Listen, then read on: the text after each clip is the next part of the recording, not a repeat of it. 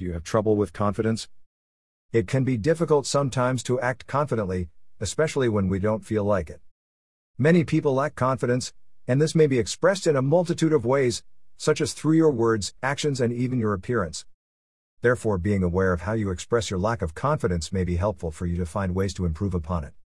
So, here are seven signs you may be lacking confidence. Number one is you may have poor posture. Did you know that the way you look on the outside often reflects how you feel on the inside?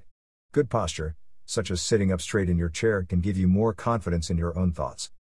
So if you find yourself slouching or shrinking into yourself a lot lately, it may be helpful to remember to straighten yourself up to boost your self confidence. Number two, you don't go out alone. Are you afraid to run errands alone or to eat alone? You find yourself constantly calling on your friends for company when you need to go outside. Fear of being alone or doing things alone may be a sign of lack of confidence. The possibility of other people seeing you or judging you may be heightening your self consciousness and stopping you from going outside by yourself. Number 3, you can't say no. Do you constantly agree when people ask for your help? Even when you're really busy, constantly saying yes to things may be a sign that you lack confidence. As a child, you may have been taught to be helpful to others and always say yes. But it's important to make your mental health a priority, and that may mean saying no sometimes. Respecting your own boundaries, is an important piece of self confidence that many people struggle with. Number 4. Why you seek validation from others.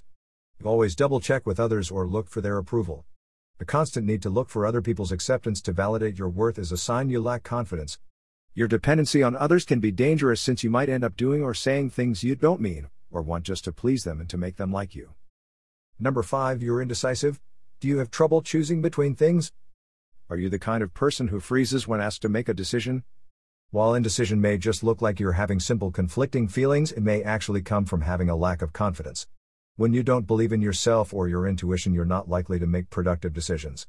This might lead to a heavy reliance on others or an inability to recognize your own values. Number 6, you don't prioritize self care. When you lack confidence and self love, you may not feel as motivated to take care of yourself, showers become shorter. Tidying up happens less frequently.